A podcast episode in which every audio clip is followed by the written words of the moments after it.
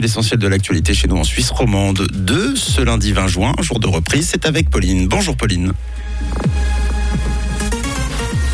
Bonjour à tous. Température record et piscine bondée ce week-end en Suisse. Au moins six noyades dans le pays depuis jeudi et du beau temps prévu ce matin.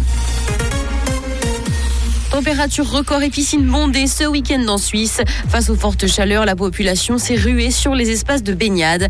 Les températures les plus élevées ont été enregistrées à Sion et Genève, avec respectivement plus de 36 et 35 degrés. Les bains des Paquis à Genève ont également reçu entre 3 et 4 000 visiteurs le samedi et autant le dimanche.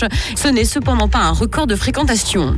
Au moins six noyades dans le pays depuis jeudi. La femme qui avait été retrouvée inanimée dans le lac de Neuchâtel vendredi est décédée. Un baigneur est quant à lui toujours porté disparu dans le Léman. Et de son côté, la police appelle une nouvelle fois à la prudence. Elle précise quelques règles lors de la baignade. Il ne faut jamais se mettre à l'eau après avoir consommé de l'alcool ou de la drogue. Les enfants doivent toujours être accompagnés et il ne faut jamais nager sur de longues distances tout seul.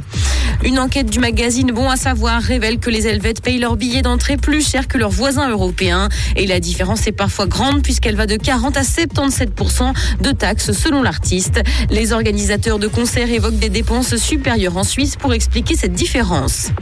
Dans l'actualité internationale, élection législative en France, le président français a perdu sa majorité absolue à l'Assemblée nationale à l'issue du scrutin qui s'est tenu hier. Les résultats de ce vote ouvrent aujourd'hui une période d'incertitude et d'instabilité en France.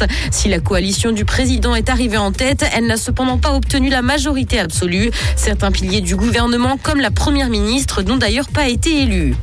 Google Maps va bientôt permettre de voir l'état de la circulation sur l'écran d'accueil du téléphone. La firme travaille sur un widget pour créer cette nouvelle fonctionnalité. L'application GPS cherche toujours à s'améliorer et cette nouveauté devrait être disponible dans les prochaines semaines. Google a aussi indiqué que 35 de ses applications seront bientôt disponibles dans ce format. Insolite, des restes du navire échoué qui a inspiré les Goonies ont été retrouvés dans une grotte marine. Ce trésor archéologique a été découvert dans l'Oregon. Il est composé d'une douzaine de planches de bois, comme l'a indiqué le National Geographic. Selon la légende, le Santo Cristo des Burgos s'est échoué aux États-Unis en 1693. Son histoire a inspiré le film de Spielberg en 1985. Il va faire beau ce matin, le soleil va briller et côté température, le mercure affichera 19 degrés à Nyon et Yverdon, 20 à Lausanne et 22 à Genève. Bonne matinée à tous.